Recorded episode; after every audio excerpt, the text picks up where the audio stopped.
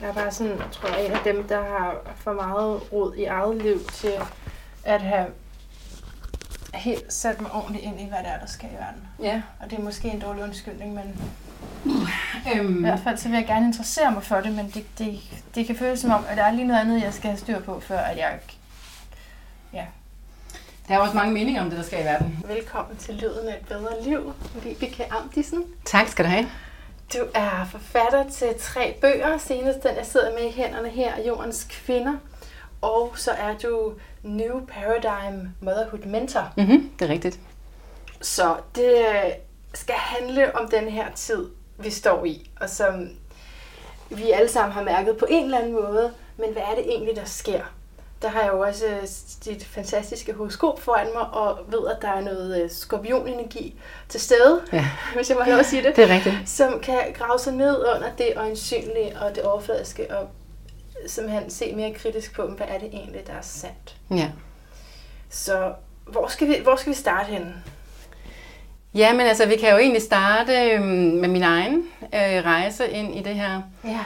Og øhm, i og med, at jeg har arbejdet med naturmedicin og ernæring i, øh, i mange år, igennem det arbejde har jeg jo selvfølgelig fået en vis indsigt i, hvordan tingene hænger sammen på det område, og at det ikke altid at øh, det er nemt at få rene råvarer, det er ikke nemt at få ren mad, som rent faktisk begunstiger vores, vores helbred. Det er heller ikke nemt for helsekostbutikkerne derude øh, at sælge deres varer, fordi de har fået mundkåb på, de må ikke fortælle om deres varer, for eksempel. Der er rigtig meget undertrykkelse i forhold til, hvordan får vi egentlig et bedre helbred, hvordan bevarer vi vores sundhed, hvordan får vi en stærk krop, både fysisk og følelsesmæssigt. Så det har jeg jo vidst i mange år. Ja. Da jeg så gik videre i forhold til at skrive min, øh, min tredje bog, de to første handlede om kost og ernæring, men den tredje bog, som vi sidder med her, den hedder Jordens Kvinder, og den skrev jeg i 2012 og 13. Og det var jo præcis der, hvor det var forudsagt igennem 5.000 år af mange, mange mennesker, helt tilbage i tiden, de gamle Hopi-indianere, de gamle Maya-indianere, Aztekerne, Nostradamus, Edgar Cayce, rigtig mange mennesker har forudsagt, at præcis der i 2012 ved årsskiftet, hvor vi gik ind i 2013, der vil vi gå ind i en helt ny tid. Verden, som vi kendte den, vil ikke længere eksistere, og vi vil gå ind i et helt nyt paradigme. Mm. Og det er også det, jeg skriver om i min bog. Og det, der så er også så fantastisk, det er, at den her bog, hele mit arbejde med at researche under skrivningen af bogen, bragte mig ud i en kæmpe, kæmpe opvågningsrejse. Altså, jeg, da jeg var færdig med skrivningen af bogen, der så jeg aldrig på verden på samme måde igen. Mit billede af den her grønblå klode var fuldstændig forandret. Og mm, på mange måder kunne det være lidt skræmmende, og det kunne også, det kunne også være lidt chokerende, men det var også en, en, en virkelig, virkelig fantastisk bevidsthedsopvågning, som jeg var igennem. Og jeg stod bagefter med rigtig, rigtig mange informationer, rigtig meget øh, ny læring, som jeg bare virkelig havde lyst til at give ud i min bog også. Og der var kunsten for mig så på det tidspunkt at begrænse mig, fordi jeg vidste, at verden var ikke klar til at høre alt det endnu. Så jeg tog en smule med, og jeg fik så meget ind mellem linjerne, som jeg kunne. Og resten måtte jeg simpelthen ligesom pakke pak væk, øh, skubbe bag mig i de næste otte år, der gik. Right. Indtil vi nåede ind i 2020, her i marts måned i år, hvor alting pludselig væltede ud af skabene, og hvor ja. vi kom i den her nye tid for alvor, fordi nu var den kollektive bevidsthed parat til den her apokalyptiske tid, som vi er gået ind i, hvor alting bare kommer op til overfladen, hvor der ikke er noget, der kan, der kan hemmeligholdes længere. Alt, hvad der ikke er rent, alt, hvad der ikke er en høj integritet i, det kommer til at falde, og vi ser det allerede, det sker, det falder fra hinanden. Og alt, hvad der er blevet holdt, fra, holdt væk fra os og undertrykt, det kommer ud og kommer op. Og, øhm, og det, er, det, er, det, det er ret vildt at opleve det, der sker lige nu. Jeg tænker bare, hvad skal, hvad skal vi gøre? Hvordan skal vi forholde os? Hvad er det her for noget? Fordi, som jeg sagde til dig før vi startede, så er jeg selv sådan, og prøver ligesom at tøjle mine egne dæmoner og få styr på mit eget lille liv, ikke også? Og så lige pludselig så falder verden bare øh, sammen nedover, og sådan kan det godt føles så mange ting, som vi har haft tillid til, Mm. kan ikke bestå, og kan vi ikke læne os op af. Nej. Sådan generelt, kan man sige, her i 2020, er det det, vi har fundet ud af, og hvem ved så, hvad der sker fremover. Så mm. hele den usikkerhed, og så plus sådan en, en følelse af, hey, jeg bør være sammen med dem der, der demonstrerer. hvad, hvad vil du sige? Hvad skal vi gøre, og hvordan skal vi forholde os? Mm. Ja, det er en, øh, en, en balancegang lige nu, fordi som jeg var inde på lige før, så den her udrensning, der sker, den sker både på kollektiv plan, på jordisk plan og på individuel plan. Så rigtig mange oplever lige nu, at der er en udrensning i gang, både på det fysiske og det følelsesmæssige plan i deres egen krop og deres egen væren. Og den er vi nødt til at gå med, fordi vi skal have det renset ud. Vi skal se mm. på det. Vi er blevet født ind i en verden og har lært fra barns ben, at mørket, uh, det er noget farligt. Det er noget, vi helst ikke skal se på. Det lægger vi bag os. Men så sker der bare det, at jo, når vi har undertrykt tilpas nok og længe nok, så kommer det op i, i form af fysiske symptomer, i form af sygdom, i form af, af mentale øh, depressioner, eller hvad det nu måtte være. Så vi er simpelthen nødt til at, at få set på det her, som vi kalder mørke. Jeg kalder det mørke i gåseøjne, fordi mm. det, er bare et, det er bare et ord, vi mennesker bruger. Men mm. på det, som kan være hårdt at mærke ind i, mm. det, kan være, det, det, der kan være svært at se på, det skal vi have op. På et individuelt plan På også. individuelt plan, ja. individuelt plan også, ja. Så det kan blive forløst, mm. og så vi kan hele os selv. Ja. Så det er noget af det, jeg vil sige. Giv det plads. Vær med det, som kommer op. Vær med tårerne. Vær med kedattigheden. Vær med tvivlen. Og det, der sker i verden nu, det er enormt, det kan være chokerende, fordi vi altid har gået rundt og troet, jamen, jamen regeringen, de mennesker, der styrer verden, de vil os det bedste. Ja. Og når vi så finder ud af, at det rent faktisk ikke nødvendigvis er sådan, så kan det være meget angstprovokerende for mange. Og når vi finder ud af strukturerne og, og hele den måde, verden er sat sammen på, at det vi har lært, det er helt forkert, ja. så er det som om vores fundament, det falder fuldstændig under os. Og det kan være meget skræmmende. Mm. Så den her tid, den lægger op til, at vi simpelthen giver plads til alle følelser, giver plads til vores angst, men at vi samtidig ikke går ind i angsten og lader den styre os. Vi skal vælge kærligheden frem for angsten. Det er så vigtigt lige nu. Og det, der sker på kollektiv plan, det er, at vi mennesker, vi finder hinanden igen. At vi finder hinanden på ny og forstår, at vi har været et led i en eller anden form for, man kan godt kalde det agenda, i forhold til ja, alt lige fra racisme til separation til adskillelse. Fordi når, når, når, når verdens mennesker er adskilte og separeret, jamen så er det nemmere at kontrollere verdens ja. mennesker, end det er, når de står sammen. Ja. Når de bliver forenet på trods af kulturforskelle, på trods af religioner, på trods af baggrunde, på trods af hudfarver. Fordi menneskets natur er kærlighed. Vi er empatiske. Øhm, vi har næste kærligheden lige under huden, lige inde i brystet i vores store hjerte. Og vi, vi mærker det, når vi giver os plads, selv lov til det, og når vi giver os selv plads til at gå ind og mærke, hinanden og finde hinanden på ny. Og det sker nu. Der, der er en stor, hvad kan man kalde det, bølge i gang. Folk, de er jo på gaderne og, og til fredelige, meget, meget fredelige og kærlige demonstrationer over hele verden lige nu i alverdens store byer. Og det er enormt smukt at se, fordi det der er vigtigt nu, og det som sker, det er, at vi genfinder vores suverænitet. At vi går ud i verden og, og, og, og fortæller, jamen nu er det os, nu, nu, nu bestemmer vi, at vi gerne vil have sandheden. Vi vil gerne have en, en verden fuld af sandhed. Vi vil gerne have en verden, der er mm. fuld af ærlighed. Vi vil gerne have en verden, der er fuld af kærlighed. Det er ikke, det er ikke menneskets natur at skabe krige. Det er ikke menneskets natur at gå ud og, og, og lave korruption og kriminalitet og had og racisme. Det ligger slet ikke til vores empatiske, mm. kærlige natur. Mm. Så det er simpelthen noget, vi er, vi er blevet født ind i, og så har vi ikke forstået, vi har ikke kunne se igennem alle de her lag, fordi vi er født ind i verden, og vi er blevet skolet i det, vi er blevet lært op i det. Ja. Både altså, på samfundsmæssigt plan, men også i vores skoler, og altså, alt er gennemsyret af den her agenda, og, og, og nu begynder vi at kunne se igennem det, og kunne finde kærligheden igen. Ja, på en måde tvunget til det, ikke? Ja. Yeah. yeah. Der er vi nødt til at gøre noget. Som du skriver, så står menneskeheden ved en skillevej. Øh, og det er jo så fra tilbage til den tid, men det er vel stadigvæk ret aktuelt. Ja, så man, det som jeg skriver også om i min bog, og som sker nu, det er, at vi bevæger os fra en, en 26.000-årig cyklus og ind i en helt ny cyklus. Vi bevæger os fra det gamle paradigme og ind i det nye paradigme.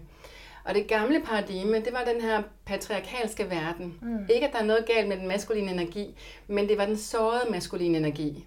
Som var ubalanceret. Den her gamle verden, den bestod af, ja, som vi var inde på lige før, af krig og ufred, og det, er, det var albuerne ud, det var den ene stød, den anden sprød, det var konkurrence, det var, mm, det var baseret på øh, det rationelle, det analytiske.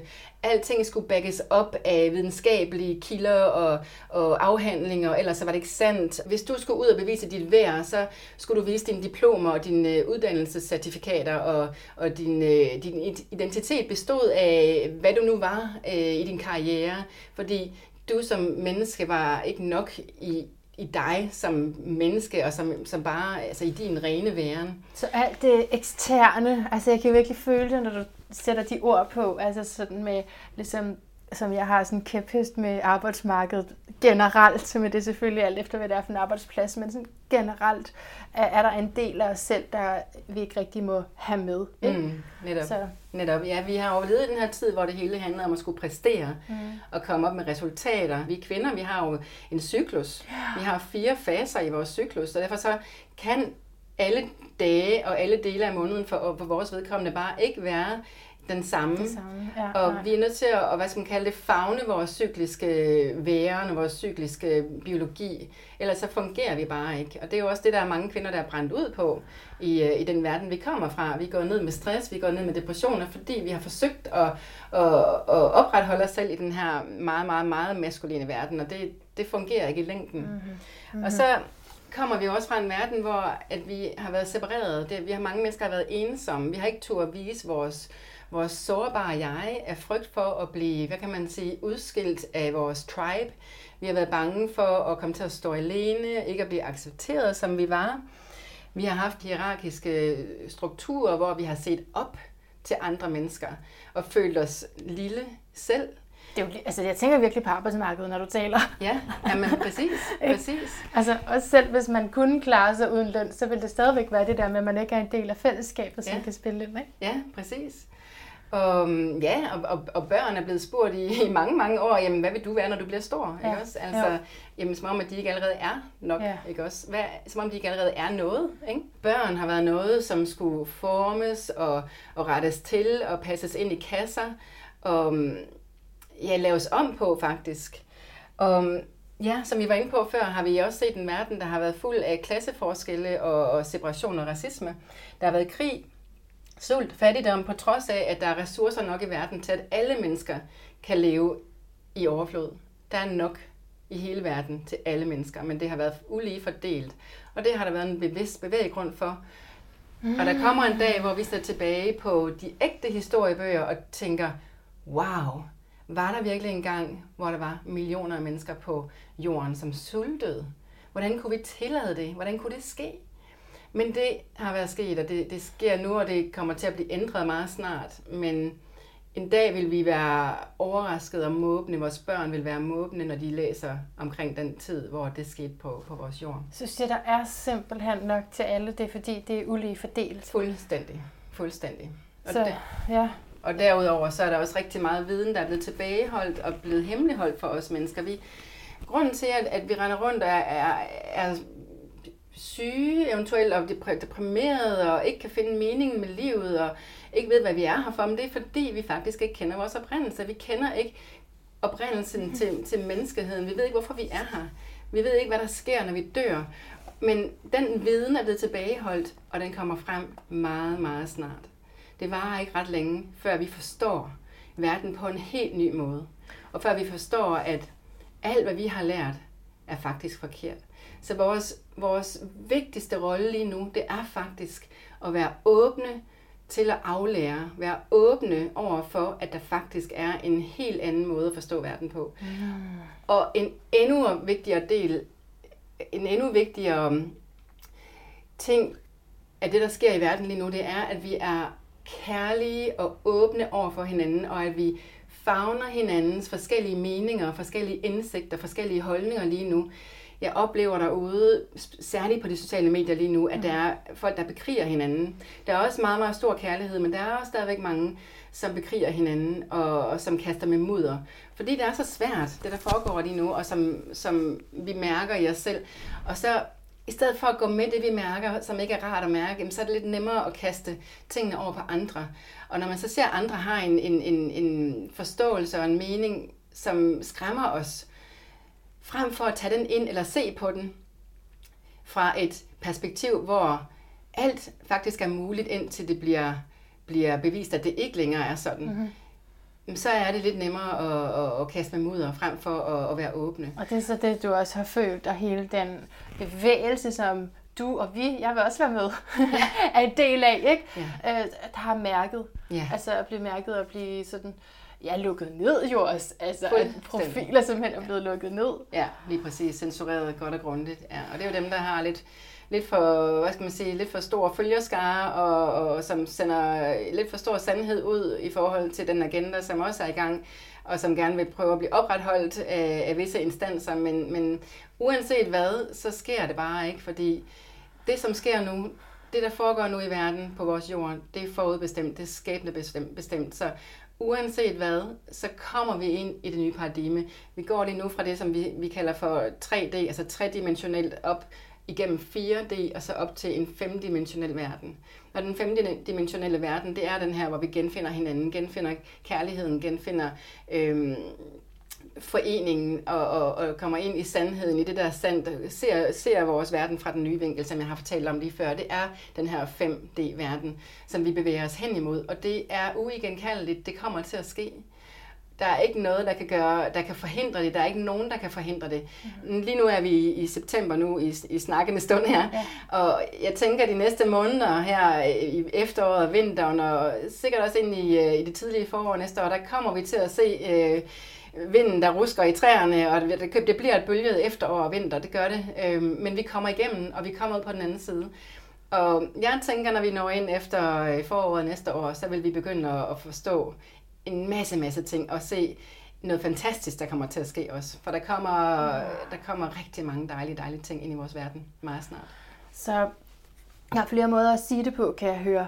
Øh, og du var startet med den her sige, det er sådan som den maskuline tidsalder til mere at embrace det feminine. Ja. Fra astrologien kender jeg til sådan fiskens tidsalder, og så til vandbærens tidsalder. Jeg tror ikke, det er ikke helt det samme, det kan jeg godt høre, men øh, det, der er trods alt et markant skifte, om ja. ikke andet. Ja, den gamle, det gamle paradigme, det var jo netop fiskens tidsalder, Piscean ja. Age på engelsk, ikke? Og vandbærens tidsalder er den, vi går ind i nu. Så for mig, så forstår jeg ved fiskens tidsalder, at det er sådan, hvor man skulle læne sig op af for eksempel en guru. Ja, præcis. Og der var nogen, der kunne frelse dig. Ja, og hele den præcis. mentalitet, som jeg lige totalt der bare har inde i mit blod, ja. og dagligt bekæmper, ja. ikke også? Ja. At jeg tror, at der er nogen, der skal redde mig. Ja. Og så skiftet til, hey, du kan være din egen vejleder, præcis. ikke? Og bruge din egen sandhed. Lige præcis. Og det er nemlig også det, der kendetegner vandbærens tid her. Og hvor vi i stedet for at skulle have alting belyst øh, fra det rationelle og det analytiske og videnskabelige kilder, så kommer vi ind i en tid nu, hvor at vi mærker efter, hvad resonerer med mig? Hvad er det, jeg mærker dybt inde i mig, som værende min sandhed? Hvad er det, som jeg intuitivt mærker, wow, det her, det, det virker fuldstændig rigtigt i alle mine celler i kroppen. Og i stedet for at skulle vise diplomer og certifikater og uddannelser, jamen, mm. så vil det være nok bare at komme med den, den, som jeg er, den, som du er som person. Det vil være, det vil være nok at, at komme med vores livserfaring, vores personlige indsigt, vores personlige indlevelse. Men det er virkelig en øvelse at nå dertil, ikke? Fordi selve sådan noget, som hvorfor man har valgt sin uddannelse, hvorfor man har truffet samtlige livsvalg, ja. har, kan jo have været stærkt influeret af det eksterne, ja. af, af social status. Altså uden at det var grunden, så mm. har det bare spillet ind. Ja, Men helt sikkert. Og det er jo det, vi er flasket op med. Vi er flasket op med, at, det er, at vi har skulle tage, påtage os den her identifikation i form af, af vores, vores øh, position på vores arbejdsplads for eksempel, eller vores karriere, og vi har lagt rigtig mange lag oven på os selv, fordi vi ikke har turde vise, hvem vi er under neden. Alle de her lag, vores sårbare jeg, vi har ikke turde stå i vores autentiske jeg af frygt mm. for, jeg er ikke god nok, jeg er ikke nok, jeg vil ikke være elsket, hvis jeg viser min, min, mit sårbare jeg om alle mine fejl. Men heldigvis, så begynder vi jo at ture det nu, fordi når vi først mm. begynder at ture det, jamen, så begynder andre også at ture det. Og så begynder vi sådan lige så stille at, at vise hinanden, at vi faktisk er fantastiske, fordi vi er den, vi er. Og vi mm. behøver ikke at yde noget, vi behøver ikke at være noget andet end den, vi er, for at kunne være elsket, fordi vi er så elskelige. så er det jo interessant, når man så kommer ned under de der, ja, de skjolde, der har været, eller det, som man har troet var en selv, og så til at se, hvad er det så egentlig, jeg vil, og hvad er det så egentlig, jeg er, så kan det være, det er noget helt andet. Ikke? Men jeg tænker på også i forhold til sådan konflikter i den her tid, så altså, jeg var på togstationen den anden dag, hvor der var en, der ikke ville bære maske, ikke? Ja. mundbind. Øh, og han var han snakkede engelsk, jeg ved ikke, om det har en betydning, men det har det måske alligevel lidt, ikke? Øh, og det så kunne sige, nej, men jeg, jeg er sådan herovre, så jeg behøver ikke. Øh, men han, det, der var forfærdeligt, var, synes jeg, at han havde en dreng, lille dreng i hånden, ja, ja. og han hissede sig op, fordi der var jo selvfølgelig nogle togkonduktører, der kom hen og sagde, at det måtte han ikke, og der ja. var, det var sådan en længere ting, hvor han skældte ud på engelsk. Og jeg har bare prøvet at få øjenkontakt med den der lille dreng, fordi ja. det knuste virkelig mit hjerte, at ja. han Altså, så ville jeg næsten hellere have, kan du ikke bare tage det der bind på, og så kan drengen ikke blive blandet ind i det, for han stod jo bare der og, ikke? og tog, tog det hele ind ubevidst jo. Jo, præcis. Ja. ja. Og det er, det er trist at se, og det, mm. det øh, gør også ondt ind i mit moderhjerte, ja. når jeg ser sådan nogle ting. Bestemt. Og der, ja, der er man som voksen, som, som forældre, bør man jo lige mærke ind i, hvad, hvad er det bedste, egentlig, vi kan gøre her? Er det at, at, at sige, okay, lige i det her øjeblik, der bærer det her mundbind, fordi jeg har mit barn med mig. Er det det bedste, eller er det det bedste, at jeg går i, i, i dialog om, eventuelt også i en stor diskussion, som kan være skræmmende for mit barn? Mm. Det må man jo så vurdere som forældre. Ja, for jeg tror, hvis man havde båndet det, han sagde der, på engelsk, så tror jeg, det havde været egentlig meget fornuftigt. Altså, for han ja. sagde sådan noget med, at vi er nødt til at stå op for det, vi tror på, og ja. sådan noget. Ikke? Ja. Problemet var hissigheden og det her lille ja. barn. Ja, præcis. ja. præcis. Altså, det som ikke helt er, er, er hvad kan man sige, vi har jo så mange forskellige måder at se på det, der sker på, og de, som, som tager regeringens øh, ord for, for sandhed lige nu, og som, som er meget i frygt og er bange for coronavirusen, for eksempel, for at gøre det helt lavpraktisk lige nu, mm. de forstår ikke, når andre mennesker går ind og, og, til, og deltager i en fredelig demonstration, som blandt andet handler om det her med maskerne. Det handler også om rigtig meget andet, fordi det hele hænger sammen. Der er rigtig mange forskellige temaer, som vi går ind og, og deltager i en demonstration for, men det hele hænger sammen, fordi det hele er en del af et større. Mm. Men der kan være nogle, nogle mennesker derude, og det er der også, som ser på, på, på os, der demonstrerer, som værende meget, meget egocentriske. Mm. Fordi de tænker, at ja, men det handler jo ikke bare om jer, hvad med os, der bliver syge så af yeah. corona, ikke også? Yeah. Men til det vil jeg egentlig sige, vi mennesker, vi har den største del af vores, hvad kan man sige, væren, vores, en af de største karakteristika, er empati. Det er næstekærligheden. Så hvis der virkelig var en virus, som slog mange, mange, mange millioner mennesker ihjel i verden, så var der ikke noget, vi hellere ville gøre som menneskehed, end at passe på hinanden og bære de her masker, så vi kunne beskytte hinanden. Det ville alle gøre, inklusive mig selv, til hver en tid. Men fordi jeg, jeg ser noget andet, jeg ser en, en, en frygtbaseret agenda, som ikke har hold i sandhed, så er det, at jeg er nødt til at spørge mig mhm. selv, okay, går jeg med på den, eller går jeg med på at skabe en ny verden, som er baseret på ærlighed og på sandhed, og på det rene, og på en høj integritet, og på smukke, smukke værdier. Mm. Og, og, og ikke andet, så skal vi også gøre det for vores børn. Det er jo vores børns verden, som vi er med til at forme lige nu. Så hvis vi gerne vil have, at vores børn skal vokse op i en, i en verden, hvis, de skal, hvis vi gerne vil have, at de overhovedet skal have en verden at vokse op i, så vil jeg faktisk sige det, så er det nu. Så er det simpelthen nu, vi skal ud og, og rejse os sammen. Det er nu, vi skal forme den her nye verden. Så du sætter faktisk lidt to scenarier her, ikke? Både skal der overhovedet være en verden, men samtidig så gav du også et meget stort håb om, at øh, om noget ja. tid, så sidder vi og læser i historiebøgerne, kan ikke forstå, ja. hvor det var sådan her. Ja, fordi der er ikke nogen tvivl om, at det kommer, det sker jo allerede. Vi mm. er i mhm. gang med at, med at skabe vejen for den nye verden. Der er millioner af mennesker, som, øh, som er rundt øh, i byerne nu, og som rejser sig, og der kommer flere hver eneste dag. Mm. Der er flere, der vågner op hver eneste dag, og det her med at vågne op, det kan man sige, ja, det er mangel af bedre udtryk, kan man sige. Ja. Der er flere, der bliver bevidste hver eneste ja. dag. Ikke? Jo. Øhm, og ja, altså, vi kommer også hen i den nye verden kommer vi hen, vi går væk fra den her hierarkiske struktur og ind til en flad struktur, hvor vi alle sammen er lige. Mm. Ikke vi er ikke ens, fordi vi er alle sammen unikke, men vi er lige, og vi lærer af hinanden. Vi forstår, at vi alle sammen har noget, vi kan lære af hinanden. Vi forstår, at, øh, at, at vi er her sammen. Vi ikke er her hver for sig. Så du er helt klar til det scenarie, at det er det, der kommer til at ske? Det er det. Det sker allerede. Ja. Det er uundgåeligt. Og derfor er jeg heller ikke i frygt, og har aldrig Nej. været det. Nej, men jeg tænker faktisk, nu nævnte du børn før. Du har børn, ikke? Jeg har en søn, ja. Ja, og så for mig så er det netop det, hvad de sådan siger i skolen. Mm. Det kan også godt influere mig rigtig meget. Meget. Fordi jeg var egentlig sådan der tilbage, da nedlukningen skete, der var jeg i, i total fornægtelse og kunne slet ikke forstå det, og blev virkelig chokeret. Og så, altså ja, så hørte jeg jo, hvad folk sagde, og institutionerne sagde, skolen især. Ja. Og, og så tænker jeg, shit mand, vi har corona. og så er der så alligevel, ja, det, det, der er bare forskellige sandheder her på spil, ikke? Ja. eller perspektiver. Ja, men det er der. Og hvis man har sit barn i en skole, som går meget ind i det, og man oplever, at ens barn har en hverdag, som, hvor der er meget frygtscenarie inkluderet, så det bedste, vi kan gøre, det er jo så, hvis man ikke kan holde sit barn hjemme af forskellige årsager, det kan man jo overveje, om man kan skabe et liv, hvor man kan det. Gør du det? Nej, jeg gør det ikke, fordi vi- har vores barn på en skole, hvor der ikke er Nå. snak om corona Nå, skønt. generelt, hvor der ikke er, de- der er selvfølgelig nogle retningslinjer, Ja. de skal følge, ellers bliver skolen lukket, mm-hmm. men Mhm. derudover så er det faktisk ikke noget, der fylder i børnenes hverdag på den skole. Nej. Ellers havde jeg holdt mit barn hjemme, det er der ikke nogen Okay. tvivl om. Okay. Det er i det øjeblik, hvor de skal begynde at være maske i skolen, Mm. så er mit barn hjemme, det er der ikke nogen tvivl om. Ja. Men det vil sige, det er, hvis man oplever, at ens barn er meget i frygt.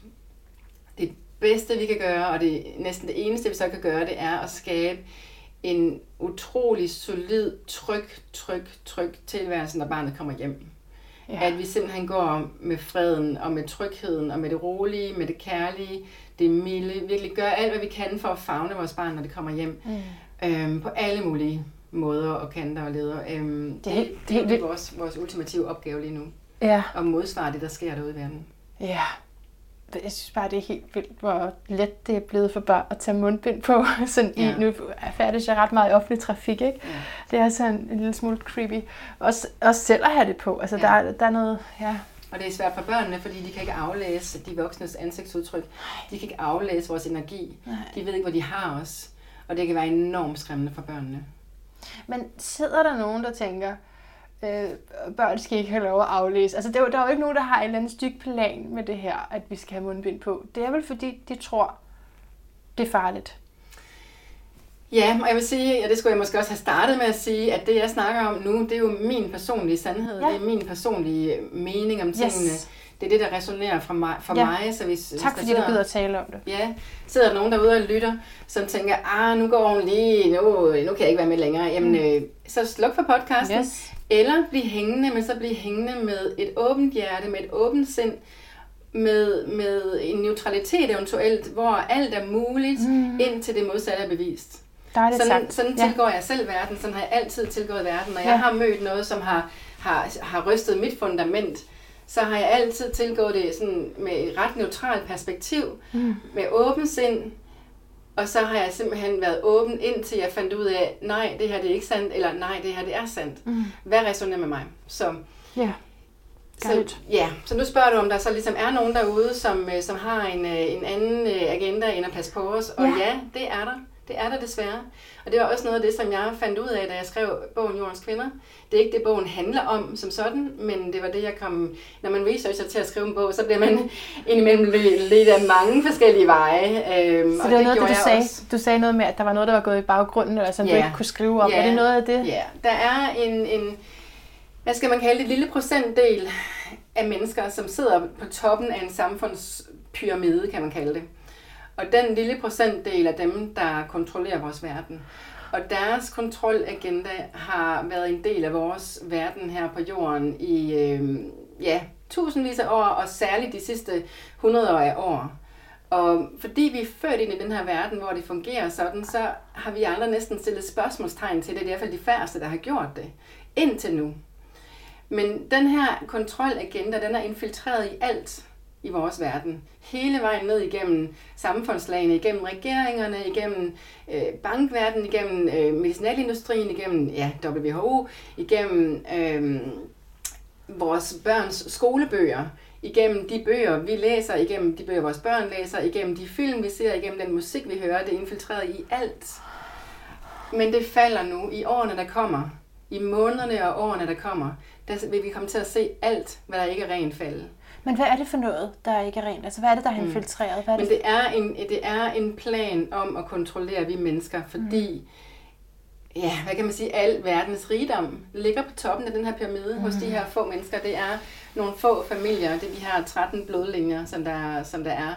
Øh, som, ja, det er en lang historie, det, der er mange, der vil sige derude måske, ah, nu, øh, nu har hun gang i konspirationsteorierne. Mm. Det er jo også et ord, der er rigtig meget op i tiden lige nu. Mm.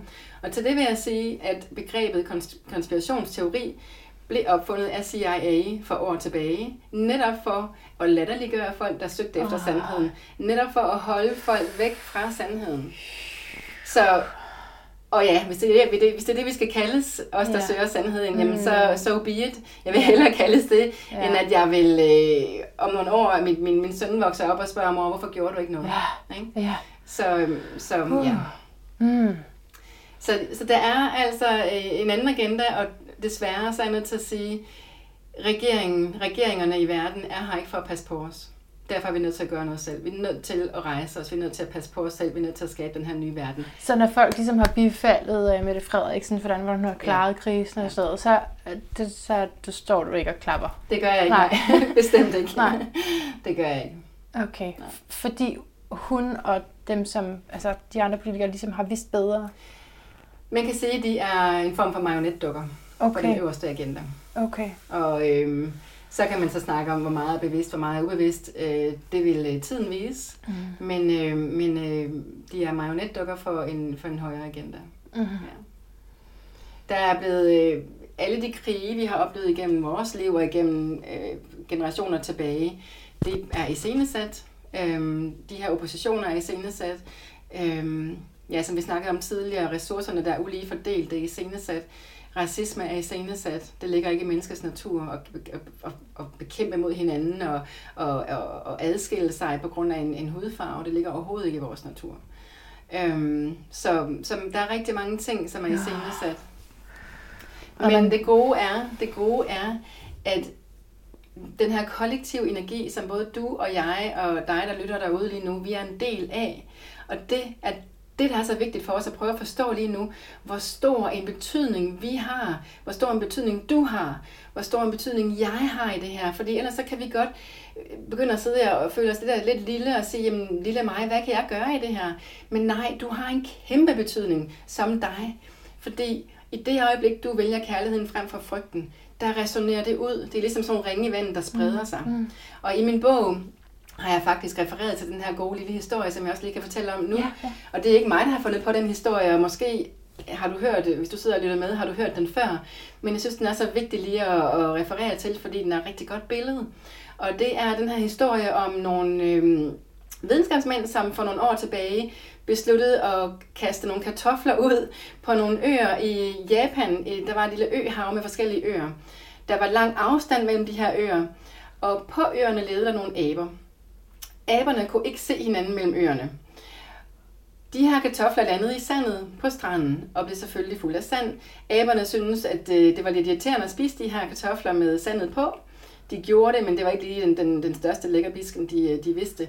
Indtil der en dag var en abe, som opdagede, at selvfølgelig, hvis jeg skyller den her kartoffel i vandet i havet, jamen, så bliver den selvfølgelig ren.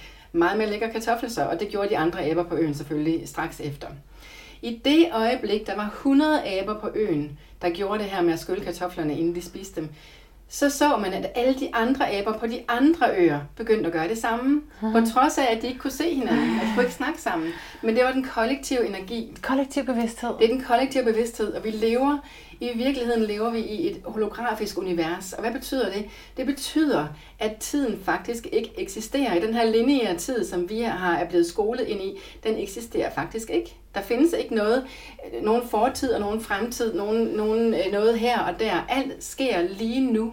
Alt er på samme sted og tid på samme tid. Det er svært at forklare med ord, men, mm. men for eksempel en anden historie, jeg lige kan, kan referere til her, det var, at øh, min far han døde for otte år siden.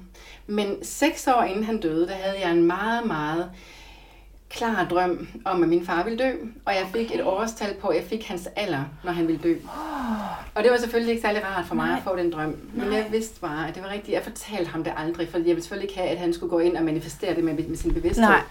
Jeg fortalte min egen mand det, men det var sådan set det, så gik jeg med det i alle de her år. Og det skete, min far han blev syg, og han døde præcis på den alder, jeg havde tidspunkt. drømt om det. Hvorfor er det så, at jeg kan drømme det seks år inden det sker? Ja. Jamen det er fordi, det allerede er sket. Og det er også det, nu er vi inde på loven om tiltrækning ja, faktisk, ja. loven om manifestation. Når vi i vores hjerte og bevidsthed kan gå ind og, hvad skal man sige, ikke kun se, men føle det, vi ønsker, som om det allerede er sket, mm. jamen så resonerer det ud i alle lag, i, i alt, hvad der er omkring os. Og så kommer det til at ske. Når du sidder hjemme i din stue og mediterer, så påvirker det naboen. Uden måske naboen mm. er, er bevidst over det, men øh, bevidst omkring det, men det sker. Mm-hmm. Så derfor så er vi så betydningsfulde, og vi er en meget, meget stærk betydningsfuld del af det, der sker lige nu. Det er jo et fænomen, jeg tror, alle, der lytter, kender fra et eller andet, det der med, at man berører andre, uden at Præcis. man kan se dem. For eksempel er det noget, vi har talt om i forbindelse med familieopstilling, mm. som der er mange, der har stiftet ja. bekendtskab med. Ikke? Også, ja. at hvis, og i det hele taget måske terapi, altså hvor du forløser noget, at der så sker noget i din omverden, uden de vidste, at du ja. har gang med det. Ja, lige præcis. Lige præcis. Jeg så engang en rigtig, rigtig interessant lille film, som var optaget i Kina. Og på, på videoen der så man tre kinesiske læger, som stod og messede. Og ved siden af dem lå den her kvinde, der var syg af cancer. Hun havde en kæmpe stor tumor i sit bryst. Og man, der sad en, en sygeplejerske og scannede den her tumor på en uh, ultralydsskærm, så man så den her tumor, samtidig med, at de her tre kinesiske læger, de messede already gone, already gone, already gone, altså allerede væk, allerede wow. væk. Og den gik de simpelthen fuldstændig ind i, i sådan, nærmest en trance, som om det allerede var sket. Og samtidig med det, jeg får helt kuldegysninger, når jeg sidder og snakker om det, ja. samtidig med det, så så man, hvordan den her tumor på skærmen, den svandt ind og svandt ind og svandt ind, og til sidst så var den væk, og kvinden var helbredt. Så, så kraftfulde er vi mennesker. Og det er den viden, som vi står lige på trinbrættet til, ind i den nye verden, og begynder at forstå og erhverve, generhverve. Og der, er der nogen bevidst, spørger jeg lige igen, men er der nogen bevidst, som siger, at det må ikke ske eller sådan. Ja, det, det, er det. det er der faktisk. Ja, men øh, deres tid er ved at være slut nu her på jorden, og det ved ja. de godt. Så det, der sker lige nu, det der udspiller sig lige nu, det er de sidste krampetrækninger. Man kan se, at det faktisk er en film, der udspiller sig for øjnene af os, fordi det er allerede, vi har allerede, ja, ved du hvad, man kan faktisk sige, at det, der sker nu, det er en, en kamp mellem det gode og det onde. Aha. Det er ikke kun i eventyrene, vi læser om det gode og det onde. I virkeligheden, det sker i virkeligheden. Der har været noget meget ondt, som har, har holdt os fast holdt os undertrykt her på jorden. Men den, de onde kræfter, de, er, de ved nu, at deres tid her på jorden er, er ved at være, være vejs ende. Og det er de sidste krampetrækninger, vi oplever nu. Og lige om lidt, så er det gode, så er det det gode, der har vundet. Og det, som jeg sagde før, det har allerede vundet. Vi ser en film, der udspiller sig lige nu. Og det er, det er sådan svært igen at forklare med ord, fordi det er det her igen med princippet om, at, at tiden ikke eksisterer. Ja, ja. Jeg forstår nogenlunde, altså, men man kan nok ikke helt forstå det. Men, øh, så, men du skriver også i din bog, at det jo ikke er, fordi vi skal... Altså det er patriarkatet er ligesom det, vi taler om, at vi er ved at forlade, men det er heller ikke, fordi vi skal over i matriarkatet, altså hvor Nej. det er rent kvinder, det er balancen imellem det. Præcis. Så det betyder også, at øh, der må gerne være internet ja, ja. og fitnesscentre. Ja, ja. Ja, ja, og ting, altså strukturer, som øh, man godt kunne forbinde med noget maskulint, og som også har ført til noget... Øh, altså fordi jeg tænker på også på debatten med 5G og sådan noget, så der, mm. det, det, det er lidt blandet ind i hinanden her, og kan, ja. så man kan godt blive lidt i tvivl om, hvad er hvad. Ja. Så hvad er der tilbage, når den, når den her ja. positive udfoldelse er der? Noget af det, vi jo også har fået at vide, det er, at vi er de eneste i hele universet her. Ikke? At vi mennesker er de eneste på den her klode, og der ikke er andre øh, steder, andre planeter, hvor der kan være liv. Og det er en stor, stor usandhed. Ja. Vi er ikke alene. Nej. Absolut ikke. Og heller ikke her på jorden. Der er rigtig mange raser, som lever her på jorden, iblandt vi mennesker. Så homo sapiens er ikke den eneste race her på jorden, og det vil vi også snart komme til at forstå. Og her midt i det, der udfolder sig nu i, den her, i det her paradigmeskifte, i den her transition, vi står i, der får vi faktisk hjælp fra udefrakommende, fra vores, hvad kan man kalde det, kosmiske familie. Og, og den hjælp kommer i form af at transformere det, der kan skade jorden. Så man kan sige, øh, den udefrakommende hjælp, de, de må ikke hjælpe os. De må faktisk ikke øh, gå ind og, og træde til i forhold til det, der sker på jorden, med mindre at de ser, at det er noget, der skader vores jord, noget, der kan skade vores solsystem. Det vil 5G kunne, det vil atombomben kunne, for eksempel. Derfor så er det blevet neutraliseret. Jeg, jeg, ud fra min største sandhed, min indre øh, knowing, kan man kalde det, der er jeg meget overbevist om, at det er transformeret, det er uskadeligt gjort. 5G kommer ikke til at ske. Det der, det der er okay. nu, det er 4G+, plus, der er blevet skruet op for frekvensen, for megahertz-frekvensen. Og ja, det er ikke det bedste for vi mennesker, absolut ikke. Men derfra så op til 5G, der er der et kæmpe spring, fordi 5G, det er faktisk, det er faktisk et våben, og det går ind og slår alt liv ihjel på jorden. Det kommer ikke til at ske, fordi det er ikke det, der skal ske til for jorden nu. Det, der skal ske for jorden nu, det er det nye paradigme, og det er en opblomstring. Det er en meget, meget, høj, meget, meget højere vibration, vi mennesker kommer ind i. Så det, som vi også skal tænke på hver især lige nu, det er, hvordan kan vi højne vores vibration? Mm. Hvad kan jeg gøre for mig? Kan jeg spise noget renere mad, mm. for at ligesom rense ud min krop og højne min vibration på den måde? Kan jeg tænke nogle renere tanker? Kan jeg gå med kærligheden og trygheden frem for frygten? Hvad er det, jeg kan gøre for at forhøjne, for at højne min vibration? Og det er vores, øh, en af vores største opgaver lige nu også. Mm. Så det var så, det der individuelle niveau. Ja, præcis. Så jeg trækker lige den, den, ja. den, den galaktiske familie ned til det individuelle niveau ja. igen. Der, jo, ikke? Jo. Så ja, så vi, det er også noget, det vi kommer til at forstå øh, i, øh, i årene, månederne og årene, der kommer. Det er det her med, at vi overhovedet ikke er alene her. Mm. Men at der er noget meget, meget større mm. på spil, og som også hjælper os. Og man kan sige, ikke nok med, at vi lever i en holografisk verden, men vi lever jo i en, i en cyklisk verden. Alt er i cyklus. Ja. Og det er også det, jeg skriver om i Jordens Kvinder i min bog. Både vi kvinders natur er cyklus, men, men, men år, årets forskellige tider er jo i cyklus. Vinter, efterår, øh, sommer, forår osv. Øhm, dagen og natten. Og man kan sige, at det, der sker nu, det er en død og en genfødsel. Det, vi oplever nu, det er destruktionen af den gamle verden og opbygningen af den nye, og det sker på samme tid. Derfor så er det hele også så forvirrende lige nu, fordi vi ser begge dele på samme tid. Vi ser både destruktionen og opbygningen. Og for mm, nogen kan det måske, ja, for nogen kan det måske synes som om, at der er mere destruktion lige nu, end der er opbygning. Mm-hmm. Men meget, meget snart vil opbygningen begynde at, at komme mere frem og blive mere i øjnefaldene. Og blive mere tydeliggjort. Øhm, i, I det år 2021, det bliver året, hvor alt kommer til at falde for øjnene af os, hvor vi virkelig kan se, hvad det er, som vi, øh, vi er vokset op i, og hvad det er, der, der nu kommer til at, at ske i årene, der kommer. Vi får et helt nyt økonomisk system, der hedder Gesara på engelsk, Gesara på dansk, øh, som gør, at der bliver nok til alle.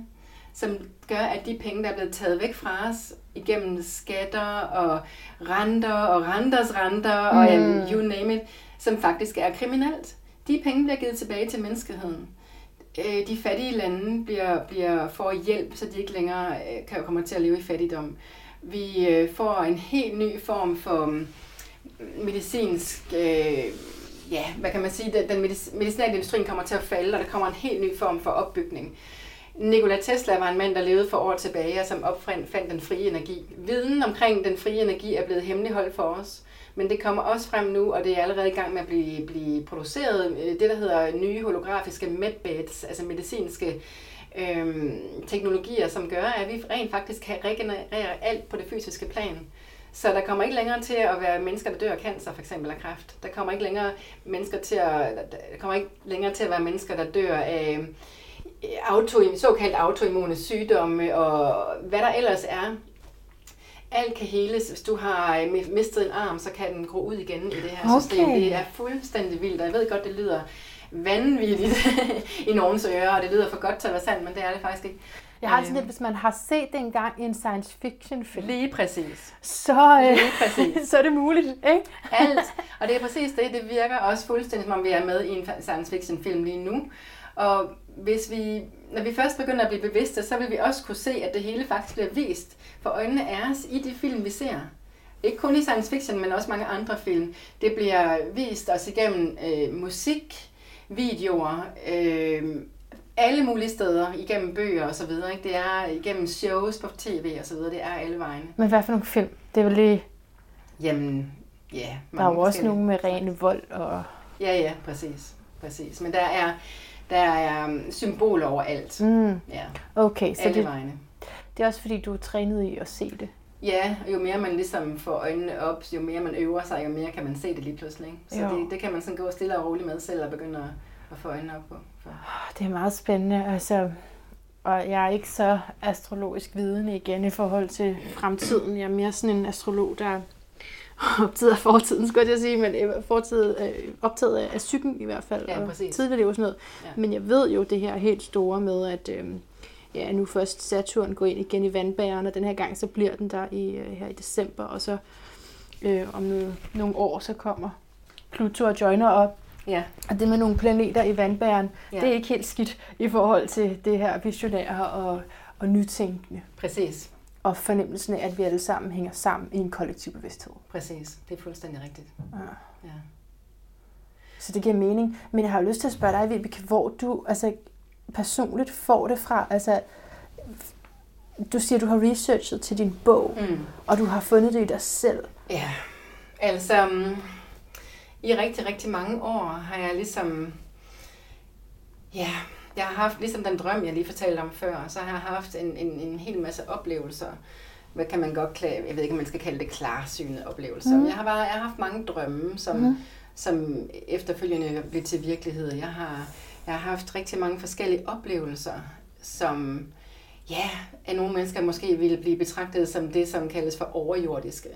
Så måske på en eller anden måde, ja, du var i, i starten af podcasten her, var du inde på det her med skorpionen i mit stjernetegn, Akkurat. hvor man kan se ind under lagen, ikke også? Mhm. Mm-hmm. Og, og det er nok bare øh, noget, jeg ligesom, øh, ja, Du har har, med også, du har også Mars i vandbæren, Ja, og livsformål i vandbæren. ja.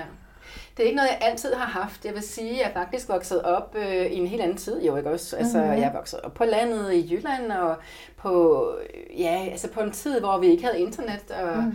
og hvor man ikke bare kunne google tingene, og vi heller ikke havde sociale medier og, og, og så videre. Så jeg havde ligesom ikke nogen rollemodeller, jeg havde ikke nogen, nogen, øh, nogen, jeg kunne læne mig op af. Så på den måde blev jeg ligesom vokset, jeg blev opfostret i, en meget, i et meget lukket samfund, mm. kan man sige, som vi jo alle gjorde dengang. Mhm. Øhm, men som jeg voksede op, og som jeg blev ældre og i 20'erne og 30'erne, jamen der, der åbnede jeg ligesom mere og mere op for de kanaler, kan man sige. Ja. Og, og det er ikke altid nemt at gå i fronten med de ting. Nej, det forstår Det er jeg det godt. ikke, ja. Altså, det jo, bliver jo virkelig udskældt. Ja.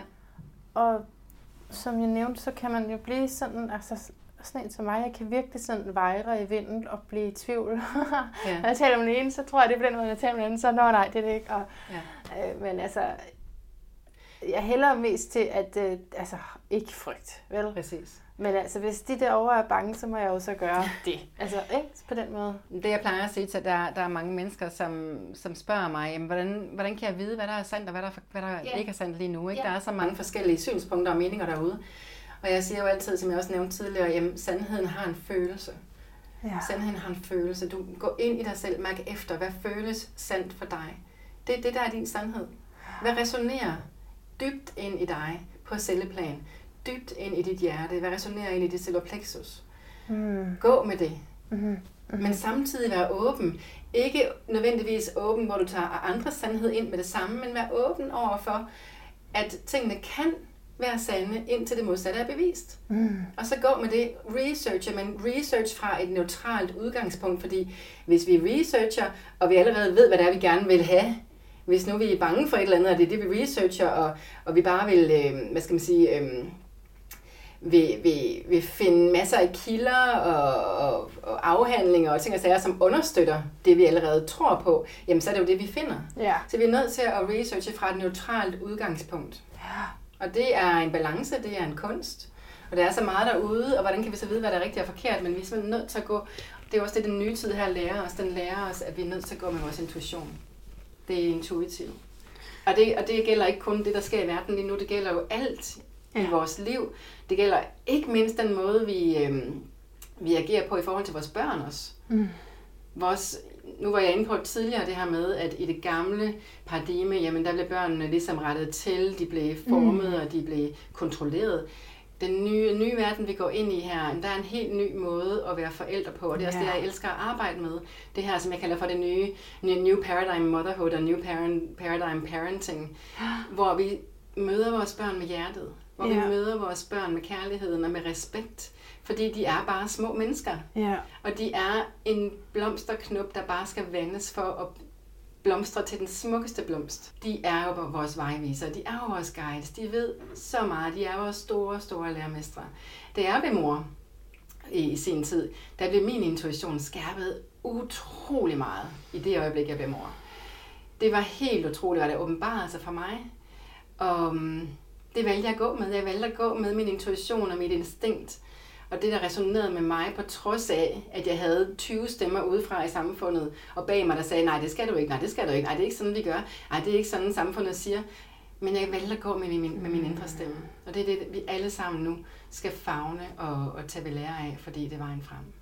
Det lyder så godt. Og det, der jo også ligger i vandbærenergien, det er ikke at være bange for, hvad de andre siger. Lige præcis. Ikke? Og give afkald på til, en vis om, til et vis omfang i hvert fald øh, på af anerkendelse. Og, Præcis.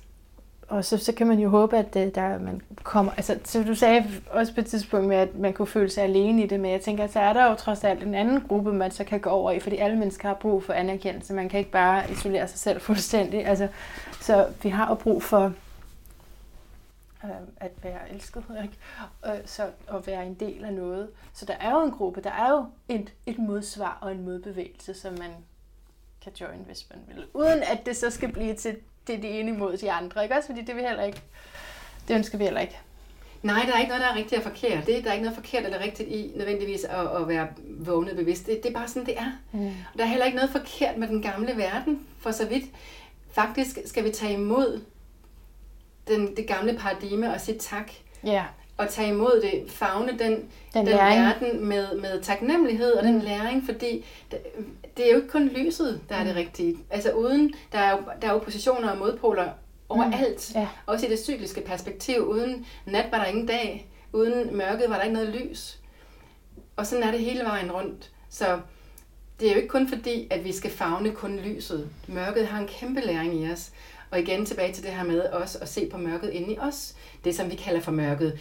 I virkeligheden mener jeg, det der gør ondt. Ja, Ikke også det, vi skal have healet. Ja. Barndommen, sår og traumer. Vores børn, for at vende tilbage til vores børn, de lærer os det så smukt, fordi når de kommer hjem efter en lang dag i for eksempel i institution, mm. og hvor de har måttet tilpasse sig de voksnes agenda en hel dag, Mm. så kommer de hjem og giver efter. Og det kan være i form af stor, stor gråd og raseri, og, og det er deres måde at balancere på igen. Det er deres måde at, at få rystet alt det af sig, som vi skal have ud af deres system, så de kan hele sig selv og balancere. Og hvis vi som forældre forstår at give dem plads til det, til det i stedet for at sige, stop nu med at, med at råbe, stop nu med at skrige, stop med det, stop med det, fordi vi ikke kan holde det ud. Ja. Hvis vi derimod favner det, og lader dem komme af med alt det, de skal af med, jamen så vil vi opleve i, i, ofte i, i, i løbet af få minutter, jamen så kommer de ud på den anden side, helet og balanceret. Og det kan vi lære så meget af som voksne. Jeg bliver helt rørt. og det gør jeg også.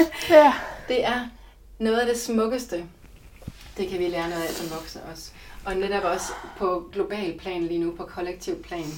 Lad os fagne det, der var, fordi der er så stor læring i det, så vi kan komme ind i den nye verden. Ja, og men det, det er så rørende med de der børn, også fordi at jeg har set min egen udvikling, ikke også? Ja. Altså, så, så i starten, så, så tænkte jeg bestemt ikke på den måde der.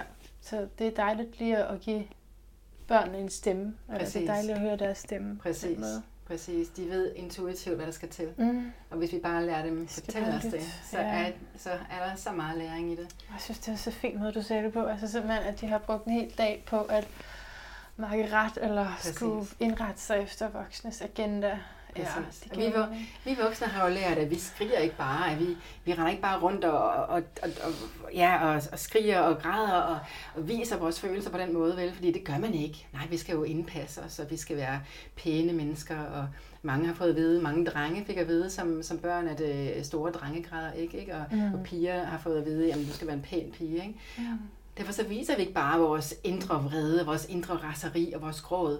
Men hvis vi i virkeligheden gjorde det, så ville vi overhovedet ikke have alt det akkumuleret inde i os, som, som mange af os går Men med. faktisk ikke have traumerne, vel? Nej, Fordi præcis. det der, som jeg har forstået, gør et traume, det er, når der er noget, der ikke bliver forløst i det Præcis. øjeblik. Så hvis, Præcis. hvis du fik et chok, og der kom noget uventet, og du så reagerede på det med det samme, mm. så vil du faktisk ikke have traumet. Sådan har jeg forstået det indtil videre. Lige præcis. Øh, så, ja. Så, så det er på alle planer, det der sker nu. Mm. Individuelt, kollektivt, på jordisk plan. Der er også en kæmpe, kæmpe udrensning, der er i gang lige nu på jordisk plan. Mm. På jorden, inde i jorden.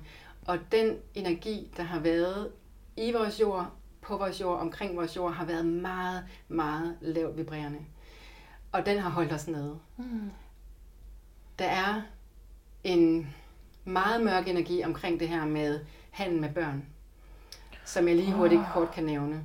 Der er Tallet lyder på, at der er helt op mod 8 millioner børn, der har været forsvundet per Nej. år igennem mange, mange, mange, mange år og hundreder. Og de her børn forsvinder og bliver misbrugt. Nej. De børn bliver reddet i talende stund nu. De børn, der kan reddes, bliver reddet. Al den tunge, tunge energi er i gang med at blive renset ud nu. Og det er en meget, meget svær ting at se på. Men jeg nævner det nu, fordi jeg synes, det er så vigtigt, mm. at vi ikke bare... Jeg kunne godt have valgt ikke at bringe det op i den her podcast, men jeg synes, at det er tid nu til, at vi ikke længere holder noget tilbage. Yeah, yeah. Det er tid nu til, at vi ikke holder os selv tilbage længere, mm. af frygt for, hvad andre tænker, af frygt for, at vi ikke bliver, yes. bliver mødt med åbenhed og forståelse. Yeah. Fordi vi skal ned og se på det mørke. Mm. Vi skal ned og se på det, der gør ondt, mm. for at kunne få, få det forløst og få det renset ud. Og det sker nu. Ja. Og det er rigtig svært. Jeg sidder også næsten selv med, med tårer i øjnene, selvom mm. jeg har vidst det her i meget, meget lang tid. Men det er svært, men det bliver renset ud nu. Og det gør det, fordi at børnehandel var en, eller er en del af det maskuline paradigme, eller hvad en, en del af øhm, den meget lavt vibrerende bevidsthed, som har kontrolleret vores jord i ja. tusindvis af år. Ja. Under min research til Jordens Kvinderbogen, der gik man selvfølgelig også ind i vores historiske perspektiv. Og ud fra det, jeg har forstået, det kan være meget svært at dykke ned i historien, fordi der er så mange usandheder i vores historiebøger. Men ud fra mit perspektiv og min forståelse, så primært skete der det her skift med den tunge, mørke bevidsthed, der kom ind og kontrollerede cirka 3.000 år før vores tidsregning. Så det er omkring 5.500 år siden nu. Og den mørke, tunge bevidsthed har særligt udspillet sig igennem de sidste århundreder på jorden. Men den er i gang med nu at blive healet, blive renset. Vores bevidsthed rejser sig nu fra 3D op igennem 4D, op til 5D. Og det er selvfølgelig ikke noget, der sker fra den ene dag til den anden. Nej, Det kommer til at tage nogle år. Yes. Muligvis nogle generationer før vi er helt der, hvor mm. det er fuldstændig smukt og rent. Men vi kommer til at se så meget ske, og så meget godt ske, allerede i månederne og årene, der kommer. Så bare lige her til sidst. Vi vil gerne med op til 5D. Vi vil gerne hjælpe, vi vil gerne bidrage, vi vil gerne have til at gå stærkere. Hvad skal vi gøre? Det var det, jeg var inde på før. Ja, men jeg ved godt, svarer om ja, det samme igen altså det er det her med, at vi fagner hinanden. Ja. At vi simpelthen går ind og møder hinanden. Når du ser et menneske på gaden, Send din kærlighed til det menneske, fordi du ved, hvad der er under alle de lag. Det menneske er fuldstændig ren essens, ligesom du er under alle lagene. Og de lag er noget, som det menneske, ligesom du selv, har været nødt til at bygge op for at kunne klare sig i det her, øh, den her verden, vi kommer fra, i det her, i det her samfund, vi, vi er vokset op i. Yes. Men hvis vi kan møde hinanden med det udgangspunkt, at vi alle sammen er ren essens. Vi er alle sammen sjæle i den her menneskelige krop. Ikke? Vi er alle sammen udødelige, ligesom det cykliske perspektiv. Der er ikke nogen, der er ikke nogen altså vi er en, en sjælelig energi, som lever, lever videre. Og hvis vi kan møde hinanden og se på, på menneskeheden ud fra det perspektiv, jamen så er der faktisk ikke nogen grænse for den ubetingede kærlighed, vi kan sende hinanden, og som vi kan møde hinanden med. Okay, så det er det, der er nøglen. Det ikke, kan vi øve os i. Og, og så kan man altså på det, på det yderplan tage det, til demonstrationer og bakke op om nogle af dem, som tør sige sandheden, går mm. ud fra, at du også vil råde til. Jamen klart, klart. Og, og, og, og, og vise dig der. Jeg har været med de sidste to gange, der var, det var der, fordi jeg synes, det er så vigtigt. Det er jo altid, det er jo altid nemt at blive siddende hjemme i sofaen og tænke, at det kan de andre gøre, fordi mm. jeg skal lige et eller andet i dag, eller jeg har det lidt dårligt, eller mm. min moster har også fødselsdag. Men det var ikke vigtigt i forhold til det, der sker i verden nu. Mm. Det er så vigtigt, at vi viser os øh, vores, vores øh, at vi, vi kommer derhen, og at vi øh, viser vores stemme, at vi rejser os sammen med vores medmennesker. Mm. Og um, for vores børns skyld, om ikke, hvis ikke for vores egen, så for vores børns skyld. Simpelthen for at vise, at der er nogen, ja. som repræsenterer en anden vej. Ja, ja. Og noget, der også er enormt vigtigt i vores øh, arbejde lige nu, det er at tilgive. Ja. Tilgive, tilgive, tilgive. Oh. Ikke nødvendigvis fordi, at vi synes, det er rigtigt, det der er blevet gjort mod os, men for at sætte os selv fri. Ja. Og med det perspektiv, at det, der er eventuelt er nogen, der har gjort mod os, at det er jo også fuld af læring. Ligesom vi lige var inde på i, øh, for lidt siden med, med den verden, vi kommer fra, som er fuld af læring. Så hvis der er en eller anden i morgen, der siger noget til dig på gaden, som ikke er rart, jamen, tilgiv det med det samme. Og sige, okay, hvilken læring er det i det her? Og heller ikke altid, jeg har ofte hørt mennesker sige, Nå, jamen det er hendes, det er hans, det er ikke noget med mig at gøre. Indimellem kan det være sandt. Men det kan også være sandt, at det rent faktisk har alt med dig at gøre, mm. fordi det er noget, du ikke har helet i dig selv. Ja. Og derfor så tiltrækker du lige præcis det. Jo. Så hvad er det, jeg skal se på i mig selv? Hvad er det? Hvorfor tiltrækker jeg det i mig? Ja. Ikke? Så, oh, ja. ja. så favn, tilgiv, rum dine medmennesker, også selvom de har en, en mening og en forståelse og en holdning, som er meget langt væk fra din. Mød det med kærlighed. Hvad gør det, at dine medmennesker har en anden holdning og en anden mening? Hvad gør det? Må de ikke det? Mm. Jo, vi må godt have en anden holdning end, end, end, end den, vi møder på gaden. Og som du selv siger, så meget af det jo noget, man måske har taget på for at overleve. Eller, ja. altså, ikke også? Så, men det lyder virkelig som det vil jeg rigtig gerne også selv mødes med, det du beskriver der. Altså, ja. Så vil jeg da føle mig meget bedre tilpas. Så, præcis. så det giver mening, at det er det, man selv giver ud også. Ja, præcis. Jeg har bare et sidste standardspørgsmål ja. til dig, Vibeke. Nemlig, hvad er din lyd af et bedre liv? Ja, altså nu går vi jo ind i vandværens tid. The, ja. age, the Age of Aquarius, som det mm. hedder på engelsk.